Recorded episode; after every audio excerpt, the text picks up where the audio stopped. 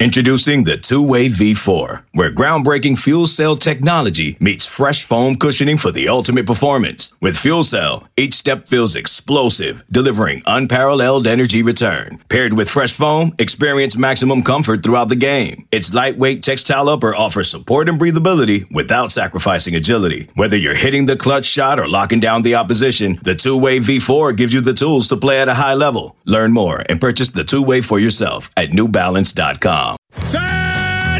Blitz is defined as a sudden, savage attack. It is indeed all this. The effect is sure. The premise is simple. It's a basic, primal confrontation, man to man. No excuses are offered, none accepted. Welcome to the latest edition of Longhorn Blitz with horns247.com. Looks like a radio station. Now, here are your hosts lifetime Longhorn Rod Babers, Pure athlete yet. I transcend race, hombre. Matt Butler, I don't talk man. I back it up. And we are chock full of that, man. Damn right. and Jeff Howe. It's still real to me, damn it. And that's the bottom line, because Stone Cold said so. If you're gonna blitz, come strong, but don't come at all. Coming strong with another edition of Longhorn Blitz with Horns 24 7. I am Jeff Howe. Let's not waste any time and get right into this week's proceedings. Wherever you're listening, however you're listening, we just thank you so much for enjoying another presentation of this podcast that we've had going 10 years strong now. We very much, we greatly appreciate the support we get for this show. It does not go unnoticed. So thank you so much, everybody. Search Horns 24 7. That's Horns 247. No dashes, no slashes.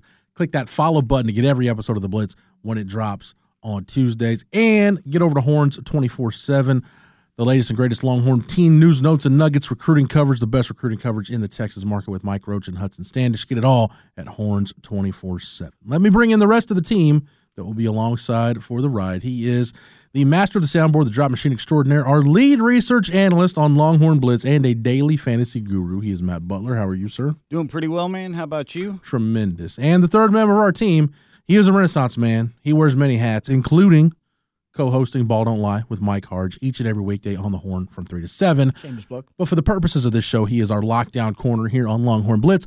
Lifetime Longhorn 2002 UT All American 2002 semifinalist for the Jim Thorpe Award. Fourth round draft choice of the New York Giants back in 2003. Spent his NFL career with Giants, Lions, Bears, Bucks, Broncos, and a year with the Hamilton Tiger Cats of the CFL. When he was done with football, he got himself back to Austin, Texas, in the 40 acres, where he earned his degree. Whenever that T ring comes back in, we will make sure he wears it proudly. Nevertheless, he is a card carrying member of DBU.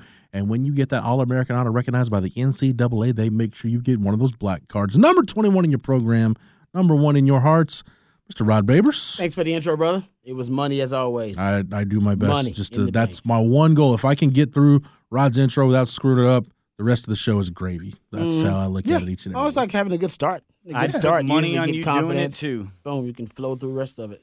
Uh, well, we talked a lot about the Texas defense last week, and just in terms of a little football theory conversation and my weird question about Pete Kwiatkowski and Todd Orlando and kind of how they almost seem to be polar opposites Good of each other and how they view football. But I want to get back to getting granular with this defense in terms of where we think this is going in 2022 and personnel, and specifically back to a conversation, Rod, we've had many times throughout this offseason, and that's the the balance at linebacker between the short term and the long term. What is your mm. short term plan? What is your long term plan? Yeah. We know now that the short term plan includes Diamante Tucker Dorsey, the linebacker out of James Madison, FCS All American.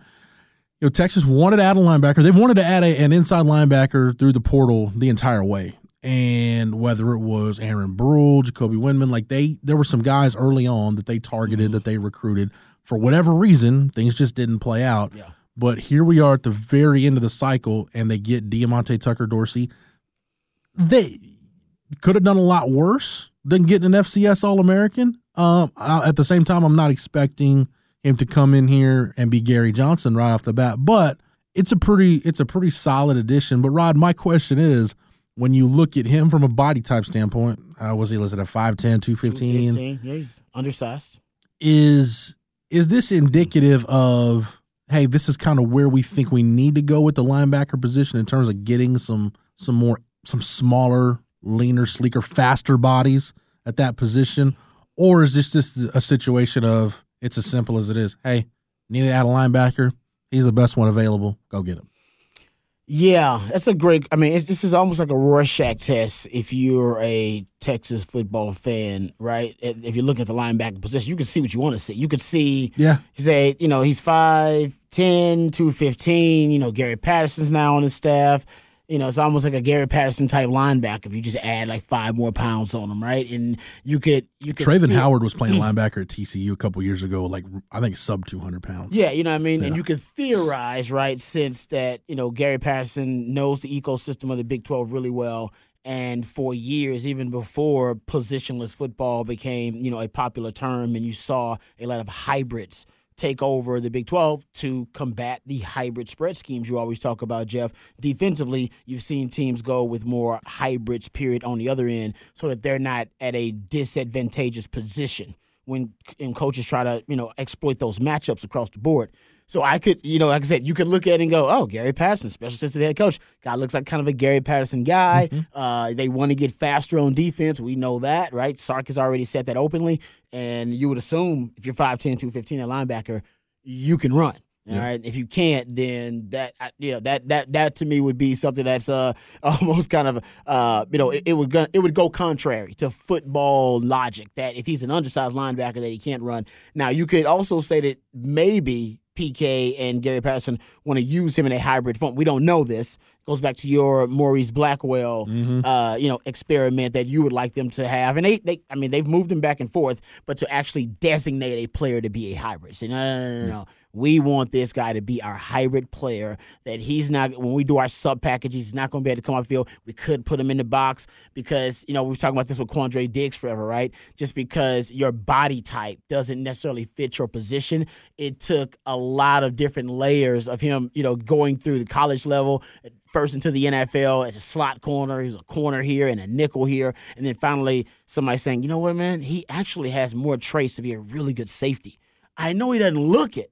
I know he don't look like he would be a great safety because he's built like a corner or a slot corner, but he actually does have the physical traits. His football character, his football DNA actually fits more safety. And now, because of them moving, he's one of the best safety in the league. So every now and then, a guy's skill set doesn't necessarily match his body type. Right. And I think maybe they could look at this guy and say, hey, man, we like his, he's a physical football player and he's got great football instincts and he's fast. We're not afraid to put him in the box in sub packages and be confident that, you know what, maybe he'll be able to hold his own. I'm not sure exactly. But This is something somebody, if you want to see that, you can see that. Or you can see, hey, man, he was the best, he was the only thing left. Right. He was the Argo principle, the best bad idea because there was nothing else left. And we know they needed depth at linebacker and they ended up with a 5'10, 215 pound linebacker because that's what happens this late in the transfer portal. However way you want to look at it. If Right. you want to be uh, glass half full, glass half empty. I you know, I've been throwing out the glass half full thing because I'm hoping that they are looking now, studying the Big 12 with the help of Gary Patterson, going, no, no, no, this guy fits really good in the Big 12. Beats the alternative,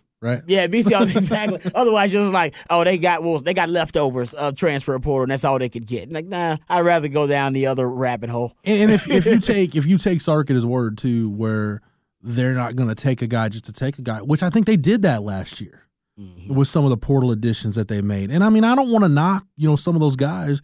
Like I've said on this podcast or the offseason, like you appreciate their effort. Yeah. Uh, you know, some of those guys play hard, but it's just hey, at that point, you're still knowing your roster. You're you know you're you're adjusting to what you have, what you can add. There were positions like edge where they just plain flat out didn't have guys that they needed to add. Uh, you know, like when they added Devin Richardson, a linebacker, they didn't know what they had with Luke Brockermeyer yet. They hadn't they hadn't seen DeMarvion Overshown on the field at that point. So r- really, at that point, it's just look, hey, any able body you can get in here, you'll take and try to do something with it. So all those things, taking all those things into consideration, putting ro- last year's roster together was kind of a crapshoot to an extent, trying to do it on the fly, especially with a couple COVID stoppages they had. But if you take Sark at his word uh, from the standpoint of they don't want to take a guy just to take a guy, and my theory with the with the portal additions that they've made, we talked about this last week. If you really buy into Sarkit with the help of you know Bobby Merrick and Gary Patterson and the other the people he's brought in the organization, if he's really studied this roster and really understands what he has, the additions they're bringing in, portal or otherwise, they've got to fit in some way, shape, or form. That puzzle piece, it, it, there's a purpose, there's a reason why they're bringing in who they're bringing in. I, I, I hope so. I'm with you. I, I would like to think that yeah, Sark is turning over this roster with extreme attention to specificity and detail, um, with guys that he's coming in and with contingency plans. Like, hey, no, I got a vision for this guy, and if it doesn't quite work out there, we got other ways that, as you, your, your what's your word? Repurpose. Boom. Throw that out there, all right? That you can repurpose guys. So I hope that it's with that kind of detail that they're looking into these acquisitions. There's not just, man, we need a linebacker. Who's the best, highest grade linebacker they got there? All right, that guy. All right, cool. Bring it in. It's like, nah, well, is that the right fit though? You're, mm-hmm. you know, what I mean, you've Texas is, is a program for the last decade that's had the most talent and the best recruiting classes in the Big 12. That don't mean a damn thing. Mm-hmm. uh, and the best resources. No, you got to you got to find what the right fit and the right uh, kind of formula of compatibility with this group while you're rebuilding this roster. That's how you're to build a good culture too, and all those things. So I'm I, I am with you. I'm I'm gonna, I'm gonna err on the side of you know what the the football theory um, eh, you know, theory, if you, if you will, of the acquisition that no, no, no, they got a plan for Deonte, Diamante Tucker Dorsett. Mm-hmm. She's got to get a nickname quick. So, because that's going to be hard for me to say every time. I'll, I'll go down that road you're going down, Rod. Of I'll look at this from a more optimistic point of view because I would rather, for me, I would rather get through the season and be like, wow, yeah, the, it didn't really fit. I would almost rather do that than just throw this aside and then kind of be like, oh wow, why didn't I see that coming as a fit back in May when all this stuff yeah. happened and they were putting this together? Exactly. So I'd, I'd, like to I'd like to think that there we're seeing some kind of a vision from yep. Sarkin and this staff on how they want to build this roster and how things so. are going to fit. And the way that things fit in year two is a little bit different than how we sort of have to assess going into year one when you're showing up to a place where you already don't know all the people that you're showing up to to mm-hmm. start and coming off of a COVID year, which was as different as any year that you can imagine. When you show up in year one, you just want to make sure you're filling out the roster and get as many. You don't want to leave it because you don't even know what you have. Right. So you need to at least fill out those scholarships to be able to then, because in his mind, a player coming in, a player there, you know, to him, he's trying to go clean slate. Going into year two is a little bit different. Like you said, you've sort of been able to purge out the guys mm-hmm. you want. You've been able to fit. Now you sort of have control to fit in the pieces that you prefer to see how they fit, not to just get as many bodies in that we know that can play at this level and then try to fit them together. So it's cool to see this because this guy, at least when you see him on paper, he looks like Diamante Tucker, Tucker Dorsey. I'm talking about. He looks like a Gary Patterson linebacker. Like whenever I just saw, mm. you know, like his dimensions, how people explained him, it was like, oh, he reminds me of one of those TCU guys. So this is sort of one of the my instinct. My first thought was, oh, this might be a little Gary Patterson find. So it'd be cool to see if that's actually working out the yeah. way we had sort of envisioned it to. It, it's interesting though, Matt. Something you said there, I don't know what it was, but it just triggered something that we talked about last week and in terms of roster building. And it's kind of the the gift and the curse of the transfer portal, right? Like we talked about uh, with Sark, he's gonna have advantages and has advantages that Tom Herman and Charlie Strong and even Mack Brown, when he tried to reboot it after 2010, yep. advantages those guys didn't have. Mm-hmm. They didn't have one time transfer for transfers to be immediate immediately eligible. They didn't have the portal uh, in the sense that when Tom Herman did, but not in the sense that we know it right now. Uh, whereas Name those guys, whereas those guys were leaning on JUCO guys. Yeah. Uh, you know, Sark can take FBS transfers and get them eligible right away. So it's yeah. a different ball game Agreed. in terms of building a roster. And now he doesn't have to deal with now that this cycle is over. Now he no longer has to worry about initial counters and how many do I have to how many can we roll back? Do, do we have did we meet did we get to 25 or we 23 so now we could take you know 27 or whatever. You just have to manage the 85 now. That is a huge weight, a huge burden lifted off of this staff that they don't have to worry about anything scholarship wise except managing the 85.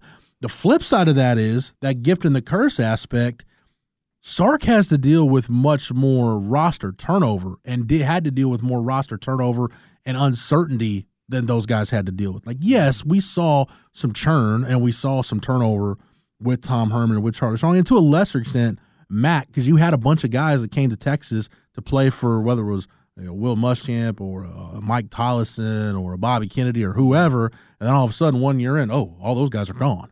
So there was some churn there at the bottom of the roster, but it's it's a different deal where yeah, you kind of were just filling spots just to fill them last year to an extent, but now now that you've got a handle on okay, wrap your arms around one one time transfer and the portal and name, image, and likeness and do all that, and now yeah, I think it is it does stand to reason that Sark does and should have a much better idea on what this roster is and where things are going. Yeah, I think there's evidence that you know supports the theory that they're bringing in Diamante Tucker Dorsey specifically because they have a vision for him. Um, you know, we talked about the Gary Patterson connection and how he kind of fits a Gary Patterson linebacker, one of those hybrid guys. That's where the, the Big 12 defense is going. But the offseason for Sark, he mentioned specific things. He said he wants speed on defense, wants to improve the football IQ on defense, right? Specific things that he's throwing out there. And with some of the moves, whether they end up working or not, we don't know. Uh, but you can see with the moves they've made on defense, the anticipated projected starters, Anthony Cook moving to safety, right? Um, you know, Kitan Crawford moving to safety. That infuses speed at the safety position, right? The central nervous system. Uh, guys that play multiple positions obviously have high football IQs. You're Janae moving those guys inside. Jahdae Barron as well. So and DeMarvion Overshown also another guy has played multiple positions, right? So and you, and speed is the best part of his game, and hopefully Jaylan Ford, you know that that helps too. Hopefully he's also a guy that can play at a really high level, kind of match the intensity of DeMarvion Overshown. But DeMarvion Overshown this year's got to play like an NFL player. Period. Um, I, and I think all the projections, all the scouts have him. Oh no, that guy has a Sunday skill set, and he's got to prove that this year. I think he is an NFL player. I think he can play in the league. He should look like it this year with the consistency and the coaching now that he's had, first time that he's had at the linebacker position, um, and also you know an offseason without an injury or without COVID or whatever the hell. He's had a really really tumultuous offseason in his transition to linebacker. So my point is all the moves they've made in the offseason, not all the moves, a lot of the moves they've made in the offseason, they do actually point to Sark listing specific things, having a vision, and trying to fulfill that vision And, and let me say this: I, on I- defense. Anyway. I probably misspoke a minute ago when I said more roster turnover, more more roster volatility for Sark at this point than Tom Herman or Charlie Strong or certainly Mack Brown had. But uh, taking that ride with you, right on on on looking at this defense and specifically with DeMarvion Overshown and the need for him to take his game to the He next to. level. Yeah. I think even in terms of the big picture, when you look at him being one of the better linebackers in the Big Twelve, because of how much turnover throughout the league there's been at that position. You know, Terrell Bernard's not at Baylor anymore. Mm-hmm. Mike Rose is gone from Iowa State. Malcolm Malcolm Rodriguez, Rodriguez. at Oklahoma State. So it's mm-hmm. kind of a, one of those changing of the guard years at that position where, yeah, there is room for a DeMarvion Overshown to sit at the head of the table, even though it would only be for a year. We've seen, look, I, I mm-hmm. keep beating the dead horse. When we've seen there are certain characteristics of a Texas defense, when it's been one of the better defenses in the Big 12, we've seen certain characteristics of a Texas defense. And I won't run down all of them, but one of them is the 2011 defense, the 2014 defense, the 2017 defense, all three of those defenses had at least one and in some cases multiple NFL caliber linebackers that played at a really high level and were among the better linebackers in the Big 12 that year. Whether it was Keenan Robinson and Emmanuel Acho, then the Jordan Hicks, you know, Malik Jefferson and Gary Johnson, you had great linebacker play on those three defenses. And does Texas can Texas get to great linebacker play from what? How would we describe linebacker play in, in 2021? Uh, if you're an all conference linebacker, you're all Big 12. No, no, no. I'm saying how how would we describe the linebacker play at Texas in 2021 this past season? Oh. How would you um, describe it? Um, good. It was poor. I was gonna say subpar, but okay. And not good and poor are also explanations for It that. poor. So can it can it get from poor to to great in one in one off season? Probably not. I don't know if it's going to go great. Yeah. Because, I mean, both linebackers have to be playing at a real high level. I expect DeMarvion Overshown to be Okay. playing at a really high level. For Jaylan Ford, I mean, it's going to be some growing pains. He looked great last year uh, in limited reps, but over the course of an entire season, as we know from the Baylor players talking last game, I mean, team scouts you. They scout your weaknesses. They scout if you overrun plays or if you're bad at pursuit angles, if you don't get off block, all these things that, you know, after you know five, six, seven games on film that I can study and go, man, he's really bad at this or he's really bad at that. All right, let's make him do that a lot. Mm-hmm. That's it, and that's what Texas. That's what Texas defense last year. That's basically how they targeted and exploited the linebackers last year. Remember the, the Baylor players were talking about it. Yeah. I mean, they literally were like, "Oh man, we knew they were going to be over pursuing plays. They always over pursue. Oh, we knew that they were going to be." I mean, they they they broke it down for you. I mean, that's what great scouting is. So over the course of an entire season, I do wonder if Jaylan Ford will still look as good as he did in the very small sample size last year. And that's another that's another check box, box to check, another box to check on the Tucker Dorsey pickup. What if Jaylan if Jaylan Ford gets hurt? What if he he hits a wall? Oh yeah. You know, you you basically it's the same reason you add Tarique Milton on offense, right? Mm-hmm. It's basically a really nice insurance policy to have. Yep. And who's to say that Tucker Dorsey doesn't end up coming in here and competing for a job, which would do Rod what what competition does? It does one of two things. It's either going to make Jaylan Ford raise his level of play to where now you feel like, okay, now we've got a guy that's been through a couple of real live position battles that is primed and ready to go, or you'll realize, man, Tucker Dorsey's pretty good. Maybe Jaylan Ford's not ready. Okay, we'll let him play X number of snaps per game, but this kid's going to start next to Overshown. Well, and it could, you know, when it could be situational, right? You could end up where, okay, situationally, Jaylan Ford's good. Say he's good against the run. Mm-hmm. And it's like, all right, you know what? Early downs, he's going to be our guy. But when we get into 50 50 downs, we get into predictable passing situations, that's when, you know, we have to switch it up and go with more of our sub packages. And who knows? I mean, I don't know. Hell, maybe they'll end up going with a, a freaky, you know, three three five with Diamante Tucker Dorsey in there as kind of a hybrid player. Like I'm, I'm just saying he gives them options. Right? Maybe mm-hmm. he could play in the box as a as the backup to Jaylan Ford, or maybe you could do something different with him in passing situations based on situational football. Like right. in, in, in, the, in the Big 12, because of the hybrid schemes, uh, hybrid schemes you always talk about them facing, situational football defensively is everything. Yeah red zone, third down, third and long. I mean, that's four. Eh, when teams try to go for it on fourth down, I mean, that's everything. You you live and die by that. Yeah. Everything else is you're bend but you don't break. But right there in situation football, that's when you're supposed to win. When the odds may flip in your favor. Red zone, field shrinks, third and long odds in your favor as a defense. All those things. Gosh, and yeah. Texas was so bad. They were bad. Red, red zone and third and long specifically, they were really bad. Were really bad, year. exactly. yep. And when you talk about a guy just looking at Diamante Tucker Dorsey's his stats when he was at James Madison, now the translation to Texas guys and stuff, you know, it's really hard to gauge, you know, what'll work and what'll fit. But if you just look at his performance there he's a guy that seemed to be a guy that can do everything that's asked of him at the linebacker position. Mm. And if you can do that at Texas, it's just so big that you can't don't have to worry about a sub package and something getting into a mismatch and having him be a guy that maybe gets played off in that manner. Because in the Big 12, if you're going to end up in that situation, you need to be able to be good in coverage, but also be able yep. to do something against the run. And if y'all looked at his numbers, like now, first off, to explain the grading system that PFF does, you know, him at James Madison going against the players he's going against, it would only make sense for him to have higher grades than the Texas guys because of the competition and having to grade out how you perform against your opponent.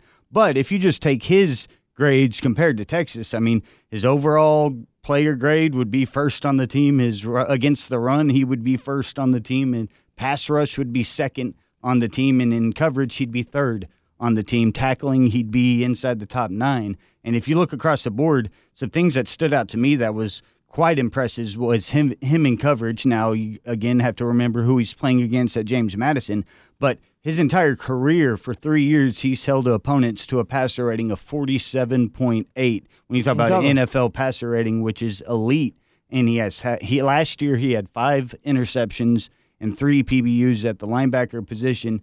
When you it was thirty six targets, twenty five receptions for two hundred thirty three yards. Like I said, he had a good pass rush grade. When you look at it that way, his missed tackle percentage was only at 9.7%. And then when you look at where he lined up across the board, he lined up in the out of his 702 total snaps, five, uh, 548 were in the box. He was on the D line 54 times. He was in the slot 91 times. Mm-hmm. And then he was out at free safety five times, corner three times. That's probably just following a line or a running back because he's so good in coverage. Actually, letting him shadow a player and go play that running back out at corner or whatever. So yep. he also another trend because I remember pointing it out. I didn't even notice till you know uh, doing the research on Milton and how he hadn't been flagged for any penalties and if you look back all last year, no penalties against Tucker Dorsey. You have to go back to 2019. He recorded one penalty against him, but his entire career, it's the last two transfers, getting guys that maybe just don't make mistakes or beat themselves, which is something that if you fill with average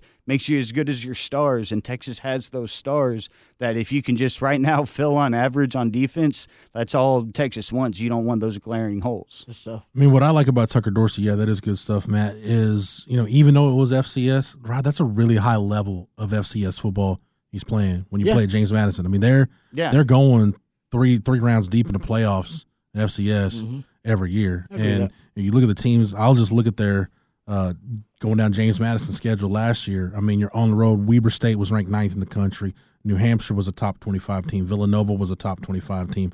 William and Mary, Southeast Louisiana, Montana, North Dakota State, some of the best FCS teams in the country are playing against. So I don't necessarily worry.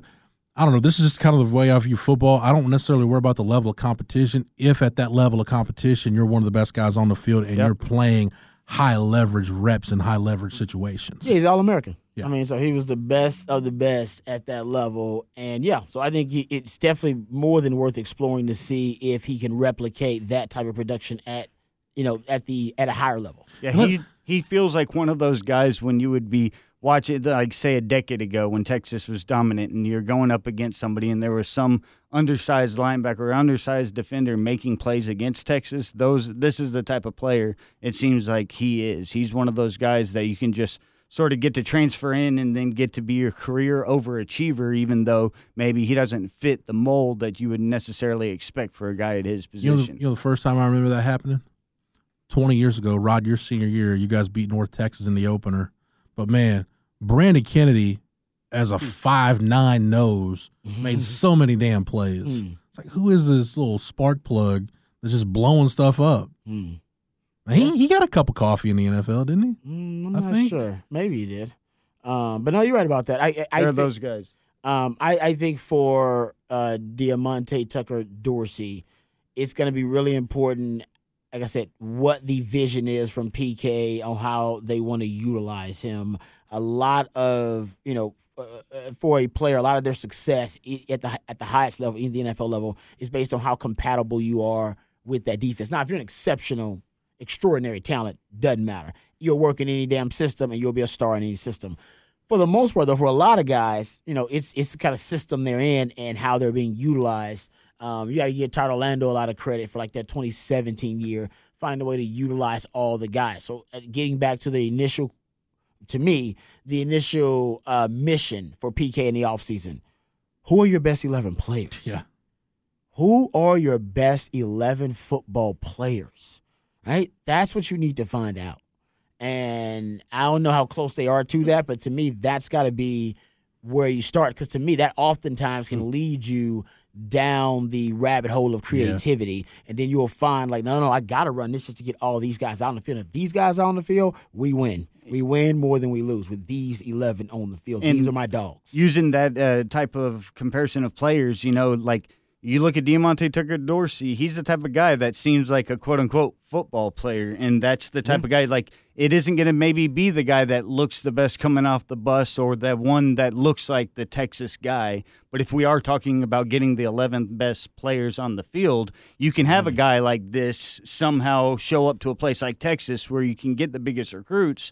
And one of those players, if you're that good, it'll sort of just make yourself evident once you get on the playing field. And he's always in the right spot at the right time. Not saying that's what he's going to be, but those are those type of players where you get somebody that doesn't fit what the conforms are or what the big recruits are, but you're the guy that just happens to make the plays. To bring it back to a rudimentary level, let's not forget why linebacker was such a need mm-hmm. for this staff in the portal. Because outside of DeMarvion Overshown and Jaylan Ford, Rod, I still they've they've got bodies there. I still think they don't really know what they have. Um, Or- I, I think they know what they have. They just That's they where- know they don't have much. That's I think that's I was I'm ho- I was hoping it wasn't that, Yeah, but yeah, they, they know what they have. They got Demarvion Overshown, who said it's po- it's it's possible he could play at an NFL level next year. I still think he he's going to end up playing in the league, but um, I mean he could end up being the best linebacker in the Big Twelve. He's got that type of you know uh, talent and capability.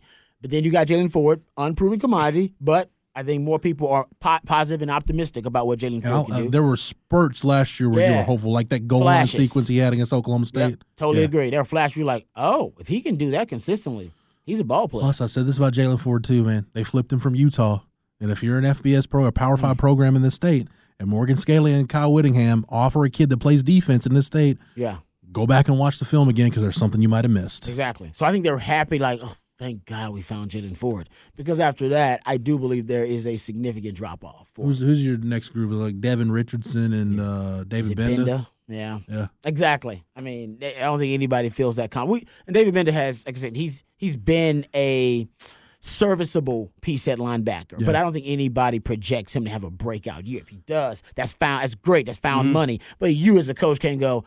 I'm, I'm banking on a Bender breakout year. You'd be a fool to do that. I mean, honestly, there was a, there was a reason why Luke Brockermeyer started 11 to 12 games last year. The only one he didn't start Ding, was the K ding. was the K State game when he got hurt. Come on now. And exactly. that's a, sort of what it, So- this when we see a player like Tucker Dorsey, it sort of makes me fits that type of mold to where like we always talk about you know having the best eleven, or if we talk O lines, the way that the players as a unit, it's about the collective and how they fit. The same thing what I always bring up with the basketball lineup and rotation. The five guys on the court hmm. got to complement each other, and linebackers are sort of like that too. Like in you already have a guy that has the athleticism and the play. You guy like Overshown, but we may just need a guy that can be that steady force in the way that he's able to play alongside the other guys and how they, you know, cl- uh, basically cover up one another's deficiencies if there are others. Yeah, I think Texas right now might be caught up in something kind of weird. It's like, um, in terms of football theory, the macro is, and I think Jeff, you agree because we've talked about this. The linebacker position now is becoming a developmental, um, experimental position. Yep. Right, so you got to be if you go start, especially the Big Twelve, you start looking at a lot of the linebackers. Sometimes you just get a freak, and a freak, great to have Mm-hmm. I freaks. mean, right? you can go recruit LSU the gets some- guys Nick Saban and Kirby Smart get. yeah, exactly. but- LSU's getting them, Georgia's getting them, you know, Bama's getting them. Yeah, you know, Ohio State can get some of those guys. Great. If you can get those guys, get those guys. That is awesome. like. Malik Jefferson, you get a Malik Jefferson, yeah, take Great, him. right? Uh, you can get those guys, get those guys, but less and less because of the proliferation of the spread uh, offenses at the high school levels. You're you're not seeing those traditional freaks at linebacker like you used to back in the days when you were playing more run oriented offenses in high school because they're just putting athletes in different places. They just are. And sometimes you get that big giant freak, they start thinking, you know what? How about I be a pass rusher? It's starting to spin them down earlier mm. on when they used to like, no, let's put them at linebacker. You saw more freaks at linebacker. So the freaks you're seeing at linebacker these days, I think a lot of the times you're starting to see guys as developmental projects where almost like, like tight ends used to be back in the day. Like, no, I'm going to find me a really good athlete, really good spread baby, as I used to call him, a ball player. And Gary Patterson's been doing it for years, so thank God he's here. He's special assistant. And in the Big 12 ecosystem, those guys are having a ton of success. We talk about Malcolm Rodriguez in that, you know, in that mode. Hell, DeMarvion Overshown is that guy. Um, you know, even though, you know, Terrell Bernard isn't traditionally a guy that spins down, he's undersized, considered to be at, at a linebacker. I mean, Jordyn. Bro- Jordyn Brooks at Tech was a track guy. Yeah, you know what I mean? Like, you, You just, yeah, exactly. Kenneth Murray was a safety in high school that spun down. Right, and Those those, are I think both those guys were drafted in the first round. First first time round the Big picks, Twelve had ever had two linebackers drafted in the first round. So I think for the Big Twelve, so maybe I'm just looking at the Big Twelve and I'm trying to project the Big Twelve onto the rest of football. But I'll just apply it to the Big Twelve. I do think in this specific conference, because you always talk about the hybrid spread schemes, and because of you know having to match up with that on the defensive side, I think still you go back to you have to have hybridized players, hybridized skill sets to match up with that you know, not just at the, the, secondary positions, but also at linebacker. So I think Texas is in a weird position now where I think long term, you need to develop a strategy, right? We talked about short term. Obviously, you got to go transfer pro just to upgrade. But I wonder where they're going long term. Are they going to, you know what, let's just go recruit freak freakish athletes and we'll just turn them into linebacker. We trust our development enough. In the past, Texas was lost because their development sucked so bad. Yeah. So mm-hmm. you can't get into the experimental development area of linebackers and kind of experimenting with grading good athletes there and turning them into linebackers because your development was bad at almost every level for every position. Hell, Malik Jefferson came here as one of the premier linebackers in the country. And everybody agreed he was underdeveloped here Yeah. for the most part. Didn't left. He was an All American when he left, but he didn't hit his ceiling. he didn't hit his ceiling. Yeah, you know. What I, mean? I think even what I'm Malik yeah. would probably tell you that. Um, but anyway, so I, I think that's kind of where Texas caught in a weird spot there too. And and I don't know what this regime is going to try to do with it. Just go to Bama route and go. You know what? We're just going to recruit recruit the best, most freakish linebackers in the country and bring them here. and what do you do? So what do you do when you miss though? You know, Yeah. So maybe apply both strategies. Maybe yeah. it's a two prong. Like, no, we're going after the top ones, but on, on the other side, we're going to also be experimenting with some guys and bringing them in and trying to develop them. And you got the perfect guy there, the special assistant to the head coach, Gary Patterson, up. you do it. And you brought up, you know, the idea of just, you know, these spread babies are getting like football minds, guys that love the game or just play the game. And like if you might find, have a linebacker at a different position, but if you can focus on finding those type of guys, because we've always talked about that unquantifiable nature that recruiting is always mm-hmm. so hard because we see all the measurables, but we don't have a way to measure your not only love to play football, but then your ability to process the game and then your interest in processing the game, yep. which are all multiple other variables that that's why coaches like to sit down with players and in the recruiting process get to know them and it's why when you work in different environments like different workplaces have different ecosystems and people gravitate towards one another. And same thing with football. So if like if your baseline's able to find those guys like we always use Quandre as the great example because mm-hmm. like he's not only like a kid that was a legacy to the program from being around from the brother but also you know like he comes from a place where football is life and those type of little things that add up when you start to have a spreadsheet on a player and how many boxes do they check that fit, you know, their system or yep. what you like to do. Once you can get a lot of those guys, sometimes, well, then if they grasp everything, they're the ones quick to pick up a different position that they aren't used to playing. Sure. Yeah, the the linebacker position, it it uh, it's IQ. Well, no, where I was going with that is it's a little problematic, Rod, from something you brought up years ago that I firmly believe in. And on defense, you win with players. O- offense, you can win with scheme, and you can mask deficiencies to a certain point. Like we've talked about, the challenge for Sark is how much can you scheme and mask the scheme around and mask the deficiencies of your offensive line, and you can do that to an extent. Man, on defense, if you don't have the horses, you're going to get exposed yep. at some point. Yeah. The problem, the, the problem with that at Texas with with the linebacker position is it is more of an experimental developmental route, but the problem is what's compounded that is you can do, you can take guys as developmental guys, but if that defensive coordinator's fired in two years, now you've got a developmental guy that maybe the next guy's like, well, he doesn't fit what I want to do. That's a great point. That is a great, and yeah, and Texas has ha- been through that cycle. And because because what happened what happened with Chris Ash's first year? He had a bunch of guys that Todd Orlando recruited that were developmental guys, or he wanted to work with. Like, well, what am I gonna do with these guys? Yeah, these ain't my guys. These ain't the kind of guys that I play. And I, I think I think this was the same thing a little bit for PK last year, where he had pretty much you had no guys.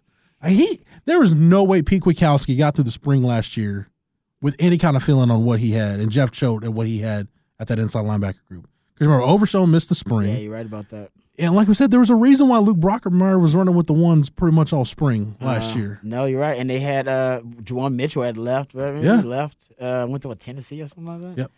Yeah, no, you're right about it. It's just been it, it, it is it's becoming and I, am with you. I you know I'm a central nervous system guy, so I agree with mm-hmm. your theory about the linebackers and that being kind of a common denominator of great defenses. It's just really tough to find one, let alone 2 mm-hmm. um, That's why that really 2011 the 2011 defense with Keenan yeah. Robinson and Manny Acho. We got two NFL and Jordan linebackers. Hicks was there. your third. Yeah. Yeah, yeah, a young Jordan NFL Hicks. linebackers there, yeah. and the Malik Jefferson, Gary Johnson thing. Even though they're not, they weren't elite in terms of being both NFL linebackers. I think Gary Johnson got like a little sniff, and maybe they invite him to a camp or something. Yeah, but they, the uniqueness of the skill set that they were both so fast. They were arguably the two fastest players on the field. Yeah. They were just as fast as your DBs and your, you know, I mean, your safeties and your corners. So it was just a freak. That was just a freaky defense to go against when you literally had, you know, basically eight guys on the field, eight, seven, eight guys on the field that could all run four or five. Yeah, because that can sort or, of or, or, lower. That can sort of cover up things whenever yeah, exactly. you, when you don't yeah, have continuity mistakes, and you don't have the central nervous system. And this was something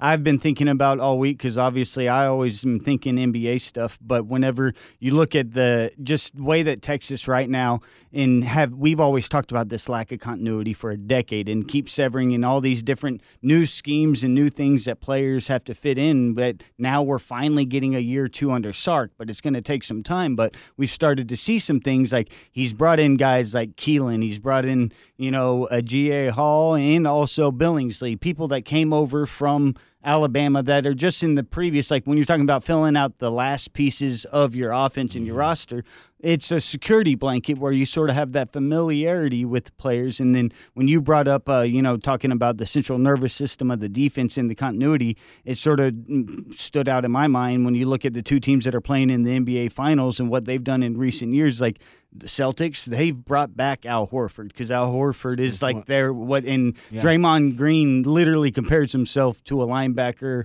for the Warriors, but a big piece was bringing back Andre Iguodala, who had been gone for the last couple years, and he's the type of guy that not only is your vet that can give you those systemic things that are passed down from generation to generation, which you lose when you don't have continuity at a place or you don't have coaches doing the same things over and over, but they're both guys that are at areas where they're basically like the defensive coordinator, the coach on the field, being the guy that would be what we Yeah. call the central nervous system of a defense. Even Ime Udoka, what did he do? The big one trade. Everybody thought it was crazy, but it was like, oh no, just give me Derrick White. Why? He was Derrick White's coach with the Spurs, and they were together. And he knew, like, there's this guy in San Antonio that grasps everything that I'm trying to do. Let's get Yeah. this Schroeder guy out of here. Schroeder isn't working with us. It didn't work with the Lakers last year. Let's bring in a stabilizing force. So, like, the only two changes they've added to that same Boston team that's been there, you know, it's going to be the fourth finals for Jaylen Brown, the third for Tatum. But like Al Horford coming back and then the coach's bench guy that's going to be running the second unit is really a big deal. Iguodala does the same thing with their defense, and like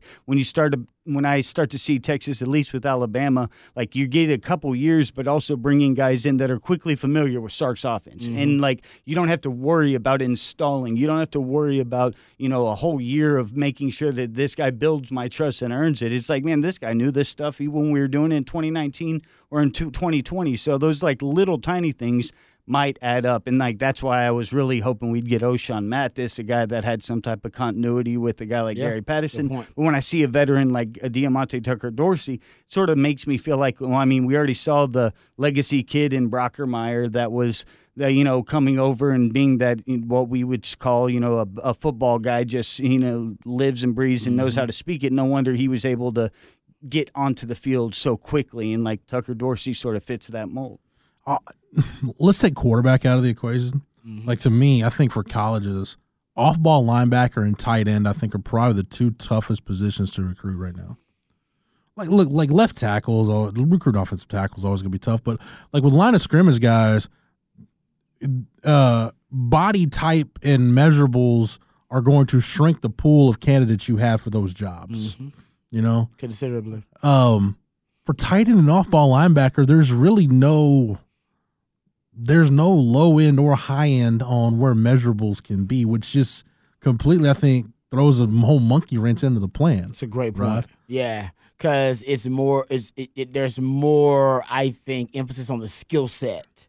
Yeah. Um, or, or, or as much emphasis on the skill set at linebacker. It's almost as like there on the physical. as close to measurables. 50-50 as you Yeah, can get. Like right. right. there with, I think it's right there with quarterback. And sometimes the guys like a Gary Johnson, his at Texas, his speed was able to outweigh any lack of physical measurables right, like, that he wh- been lacking. wh- Whereas as a guy like go back and look at that 2014 defense, like a guy like Steve Edmond, it wasn't He speed, was- it was length. It was. He was just Elite long. length. Great point about that. Yeah, it was just hard for quarterbacks to throw around him. Yeah. You drop that guy back in coverage, it's like, well, hell, man. Yeah, he's taking away the drag in the sixth round just because of his length. Yeah. but I'm with you on that. Yeah, that- that's a great point about linebacker. I totally agree, man. I Those think two positions, man, linebacker and tight end. really end. tough. Yeah, and I would say linebacker's tougher than tight end. Yeah, uh-huh. 'Cause I- I'd agree. I can identify honestly. I because I think it's easier to go find a great athlete and turn him into a tight end. Yeah. that is at linebacker. Linebacker, you're asking him to cover. You're asking him to blitz. You want him to bang around with offensive linemen. You want him to be able to tackle in the open field. The skill,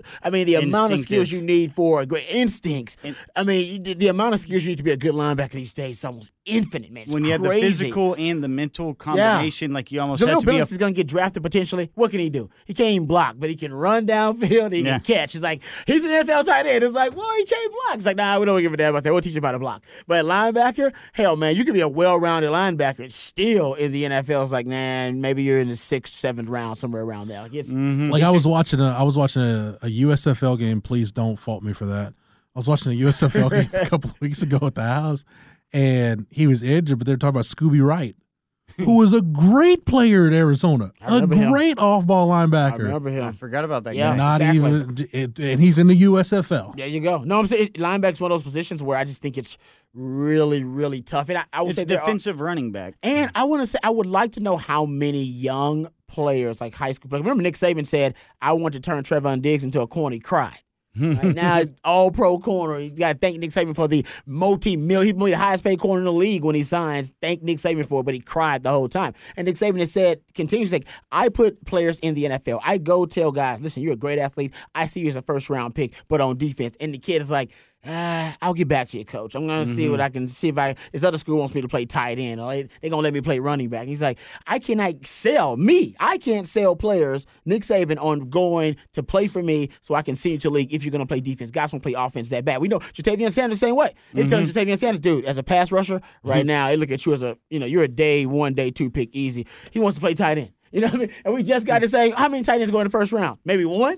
But even Maybe even if one, you, like, maybe, you know yeah, what I mean? not to get Not too far even off on like the tangent, But, yeah. even if you look at Ja'Tavion Sanders, like go back and watch him play in high school, like go watch him play a game, Yeah. like on defense, he's he's there, Yeah, exactly. but On offense? oh, and all yeah, Dude, just like Randy Moss, I think he's spectacular. I'm just saying, no, I agree with you. I'm saying, I think his passion, he's just passionate motor, on yeah. offense. And so I'm that's not mad big. at him. But my point is, like, it's just, it's getting tough. So I wonder if you did it like an informal survey of people who know a lot of high school athletes to go to, you know, all these seven on sevens and stuff, how many of those players actually want to play linebacker? Mm-hmm. Or they're like, nah, I'd rather play tight end. Nah, you know what? Running back. Nah, I'm going to be a big wideout. And it's like, go- nobody was playing, you know, you know, years ago, Jaden Greathouse would be playing linebacker. You know what I mean? Like 15 years ago. That's Now where the like, he's out talent there playing- evaluator- he's out there playing wide receiver. Like, man, he might be a hybrid H back like wide receiver or tight end. And I keep hearing rumors like, nah, they're gonna suck him into playing tight end once he gets to the to the highest level. So either way, just it, it's just the game is changing so fast. You just never know. I think linebackers just really tough, man. yeah. and being really that tough. talent eva- evaluator and being able to spot those guys like the way we talked But you gotta sell him on it. We had to sell DeMarvion Overshown on it at first. You ain't, Yep. it ain't just spotting him. I gotta spot him. I gotta recruit him. But then I gotta sell him on playing linebacker. I got to bring when him in at a Saban different can't do it. position. Yeah, because you got to bring him know in at mean? a different position, guys- Yeah. and then turn him even into the guys that. Texas recruiter that worked out uh, that worked at that position. I mean, you had to move Malik Jefferson inside,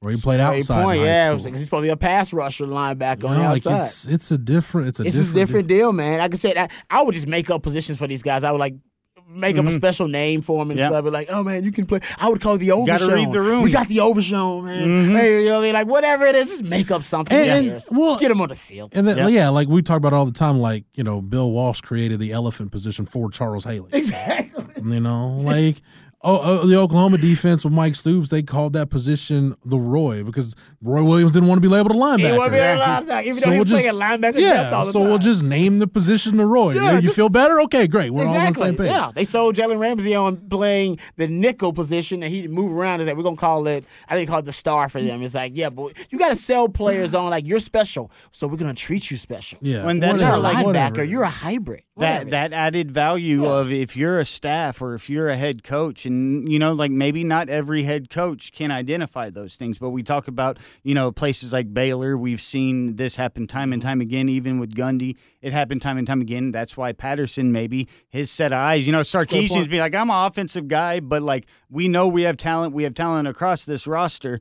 But you know like across the spreadsheet you always maybe on the end of that roster have a page you flip over where it's like if this guy doesn't work out here, this position and this position is where he may have other upside. And those are the type of things that maybe certain coaches, like a Patterson, as his track record's proven, Mm. can be the, that extra set of eyeballs to be able to pluck those things out of your roster. But where the proof is going to be in the pudding for Texas long term, because I don't think it's going to be that different going from the Big Twelve to the SEC, because the SEC, Oh, yeah. it's It's still a lot of it's it's a hybrid league in a different way. It is. Like it's it's getting more space and pace, but. I always say this at the end of the day, and thank you for It's giving me credit for this, Big Rod. 12-y. It's sti- the SEC at the end of the day still a line of scrimmage league. Like go back and watch that national championship game. Wait, it's still about what happens in the trenches in that league with at that. the Yeah, highest Georgia. levels. Yep. I mean, if you you want to contend with the top, you got to be that and then be able to So it's spread it out. the, the Yes, SEC's they, a they, they've added now the skill position talent Yes. that, Yes. that the Big Twelve had years ago. But you're right; they always So the got SEC is a line. it's a hybrid in a different Yeah, sense than Yeah. what we see still the best in the league. Big Twelve. Yeah, no doubt. Uh, but at the end of the day, where the proof is in the pudding for Texas, you can have your your long term strategy for the Big Twelve actually you probably don't have a long term strategy for the Big Twelve. Your long term strategy, if you're Oh, sorry, right. is getting you ready for the SEC. It can work in that league, but you still you can identify guys and have a plan. At the end of the day, it still comes down to are you a really good development staff and can you develop these guys? Neither one of them gonna work if you can't develop. them. Exactly. Yeah. Like the the classic Texas example I use. If DeMarco Cobbs played for a more stable defensive oh, coordinator, Oh, like if he had a if he, reference. if he had a more if he's a guy that if he had a more stable defensive coordinator, his career at Texas might have been different. oh man, what did he run the? What was this like track times? It was something freakish, right? Nah, it wasn't. It was just the. But what was freaky though is, and I've talked to him about this too. If you go back and watch the 96 yard touchdown run that uh Damien Williams had in the OU game mm-hmm, in mm-hmm. 2012, Yeah. like DeMarco Cobbs takes a bad angle, gets knocked out of the play, and still almost runs him down. Mm-hmm. No, he was. No, I remember he was at. A, but you're right. He was. I don't know what They they ran were, a 10 8 800. Because Okay, so it Will, wasn't that bad. It wasn't because that Will fast. Well, for a Muschamp linebacker. recruited for a him. linebacker. That's fair. You're right. Exactly. So me right. I'm, see, I'm, you're right. Good point. Good because point. Will Muschamp recruited him, thinking about a Quentin Groves or some of those undersized guys he had at LSU and Auburn. Mm-hmm. But then it was Manny Diaz who wanted him a linebacker, but had a different vision for it. And we all know just the the issues that that defense had in 2012 going into 2013. good point. Uh, I, the sad It's just like you said. It was your theory about how he got caught up in the the, the change. like yeah, the regime Like change. to It- me, yeah. Demarco Cobbs was about 10 years too early. Drew Kelson was about 15 years too early. Oh yeah. Drew Kelson, Drew DB Kelson, high. Shout out. Drew Kelson might have been a first. If Drew Kelson played today, he might be a first round linebacker. Yeah, Texas was really good at one point. It wasn't at linebacker. I know we're getting off on a tangent here, but it was that. Remember, they should have like these the running backs that end up playing D line. Yeah, oh like yeah, the Chris Whaley's, Whaley's, guys. the Henry Melton. Yeah. Yeah, Right. we we we totally Lamar surged. Houston, I Lamar think, Houston was a high school too. running back, Like, yeah. that, that was like basically you wanted. So that Joe Kendall success played running back in high school. Yeah, like Yeah. that's what you want. Like your success rate, you wanted that now with linebackers. Texas was really good at that for a little while. I was like, man, Sometimes another one. bypassed They like everything to yeah. D tackle. that that really uh, big physical like running That's back that they, Mad found, Dog they found in workout East. Texas somewhere. I was like, no, actually, I see him as a D lineman. But you know like, what, okay. Rod? Like a, a, a guy that was on the coaching staff when you played, and Mike Tolleson was a really good talent evaluator for D line be. talent. Could be you had yeah, a guy who just knew how. Tolly, like if you and, and in subsequent years, if you ever get a chance to talk to Tolly about just the D lineman that he's evaluated, is, is Mike Tolleson's a pretty fascinating conversation just to talk about, I bet he is, uh, yeah. you know, just fundamentals and technique and, and little nuances of, of All those D-line old. D line coaches, Yeah, their Tolly guys was- love them. Yeah, Tolly was good people too. Yeah. Love Coach Tolly. Um, and then you know again, but look who was the look who the Texas defensive coordinators were that recruited some of those guys: Gene Chizik, Will Muschamp, to a lesser extent Greg Robinson. Yeah, like guys that were forward-thinking defensive guys. they were progressive. Yeah, football theorists in their own right. Yeah. yeah. Greg Greg Robinson, football theorist. Mm, Oh, no question. Yeah. Oh, totally, totally agree with that. Oh, no, no doubt about it. I don't I don't know in my lifetime following the program. I don't know that there's been a Texas defensive coordinator who was better at taking what he had and making the most of it. He had a he had a really I don't know what it was. It was just a very a, a depth and almost intimate knowledge of spread spread schemes. Yeah. he was really good at coming up with game plans. I mean, we talked to we talked to Tim Crowder It and was guys that played for him, Jackson Jeffcoat, that they said nobody they ever played for understood the spread as well as Greg Robinson. He did. really did, man. He really. I mean, He was I don't like know. football MacGyver. He was like a defensive He, yeah, he. that. I mean, exactly. He. That's exactly what he did when he came in for uh, was Diaz. Yeah. Yeah. Nah, Some no, I guys just about- understood Because he, he was plucked in from a different era. He was like in He the nineties. He late. It was like Great, the right? Broncos, Yes. nineties. Yeah. He was Damn. with those teams, you Yeah, know. no, you're right. And then you go from that and being dropped into the Big Twelve in 2012. Oh, and he, oh, he and like he was dude, fine. He thrived. Yeah. And so, think about it. He How does this it. this conference eats defensive coordinators alive for the Yeah. most part? I mean, it does. I mean, That we just shows about- you're a football mind. We talk about PK. Hell, We love the PK hire. I kept talking about, oh, I love the PK hire more than I love the Sark hires. Great hires, awesome hire. PK got eaten alive in this conference, and we've seen really good DCs. We've seen Gary Patterson We've struggle seen in Gary this Patterson league. struggle with this conference, and yeah, you see. He shut up and shut it all down. Greg down. Robinson come in and he's like, "Oh, I got this." So it, it, yeah, had it like a makeshift right uh, defensive scheme to work Yep. with, and That's deep, why So like. Jim Knowles at the first day, he's like, I'm getting the hell out of this league. Yeah, Jim Knowles was like, yeah, I'm gonna get out before I get exposed. Like, yeah, I'm out. And I think he was. It was smart of him to do so. That was a smart. He's a hell of a defensive coordinator. But I, I think all these guys are good defensive minds. But I think the, the Big Twelve is so unique. Whether it was when it was an air raid league and all they these air raid coaches were just picking you apart because they were all essentially it was it's so incestual Mm-hmm. because all of the air raid offenses are related, or because now like you talk about it's hybrid spread schemes. And they're like, no, no, no. Every week you better match up based. If you just got one type of defense every week, it's gonna be really tough uh, for you to match up against all these different offenses week in and week out. But the key is what Hy- hybridism, right? You get uh, players like Jalen Pitre and your Terrell Bernard. You get players, uh, you know, like Malcolm Rodriguez. Hell, Ohio- Oklahoma State's full of all those guys back there. The Culver Harvard Peels and Yeah. uh, yeah, you go and go go Bernard Conver, all those guys. Um, but my point is, you get enough of those defenders, and you become a hybrid defense as well. And you can match up across. You know. I think about like Will Muschamp when we talk about what was great about what made Greg Robinson really good and what's made some of these other Texas defensive coordinators really good. I think for Will Muschamp, it was kind of I don't know if it was understanding the spread as much as what he valued on defense Okay. helped him better defend the spread. Good point. And because he what he valued speed and versatility. And when he, he Will Muschamp was kind of on the cutting edge of was. hybrid I agree with you on that, What yeah. Mm-hmm. he did at Auburn, you go back and look at his time with Nick Saban at LSU. I agree with that. Uh, but also, man, kind of the opposite of PK. I've, I don't know if I've ever seen a Texas defensive coordinator that was better at in-game adjustments than mm-hmm. Will Muschamp. Yes, he was. Yeah.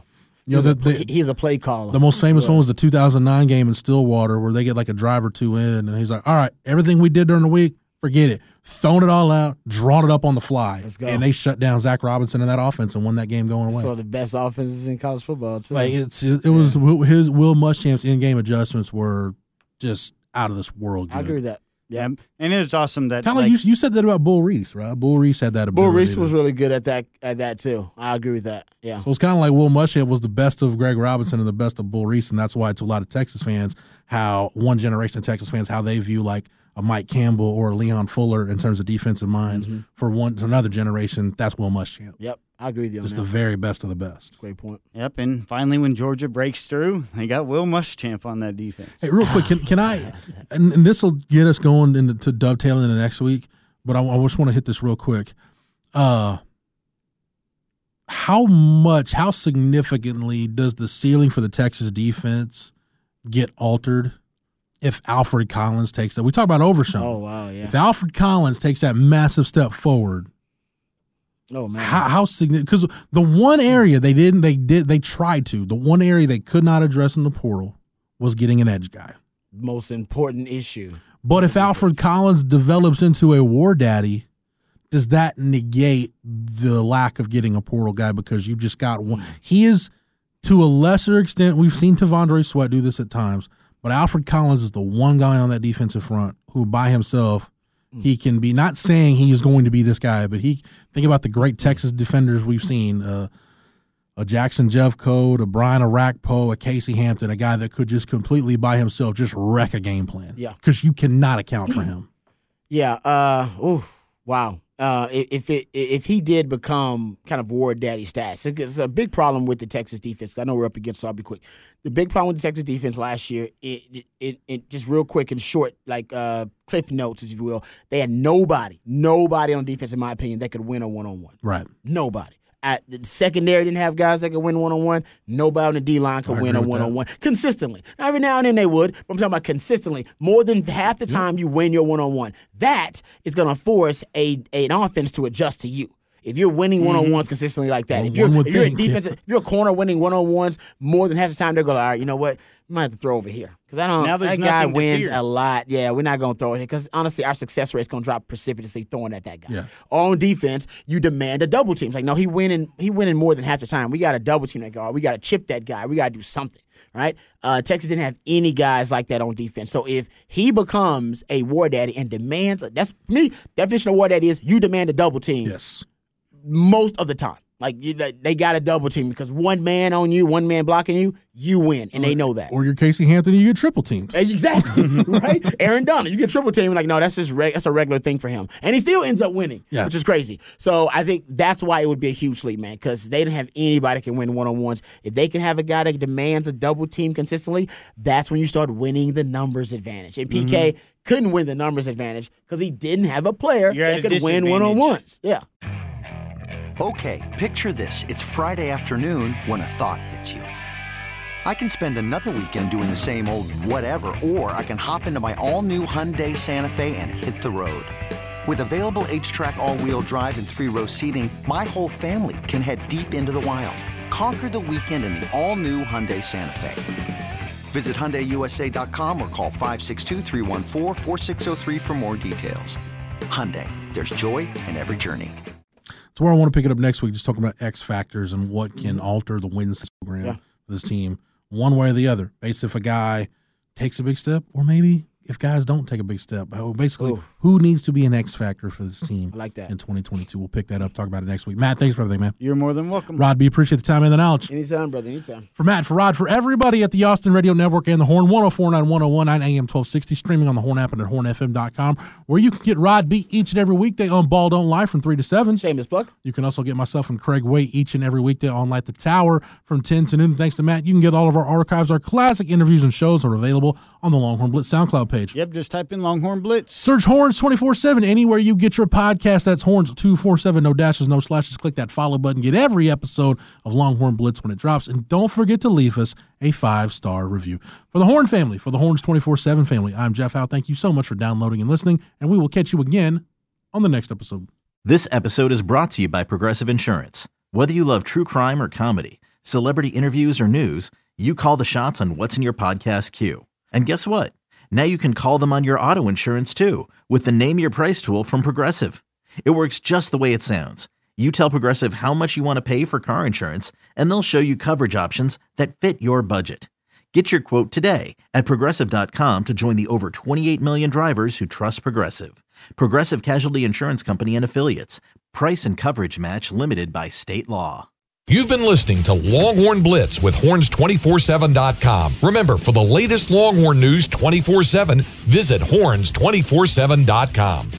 You can now relive the best moments of the UEFA Champions League 24 7. The UEFA Champions League channel is a new 24 hour streaming channel serving non-stop goals, highlights, and full match replays from the world's most prestigious club competition. Reminisce on your favorite moments, legendary players, and brilliant goals with the UEFA Champions League channel, streaming around the clock on Pluto TV and the CBS Sports app.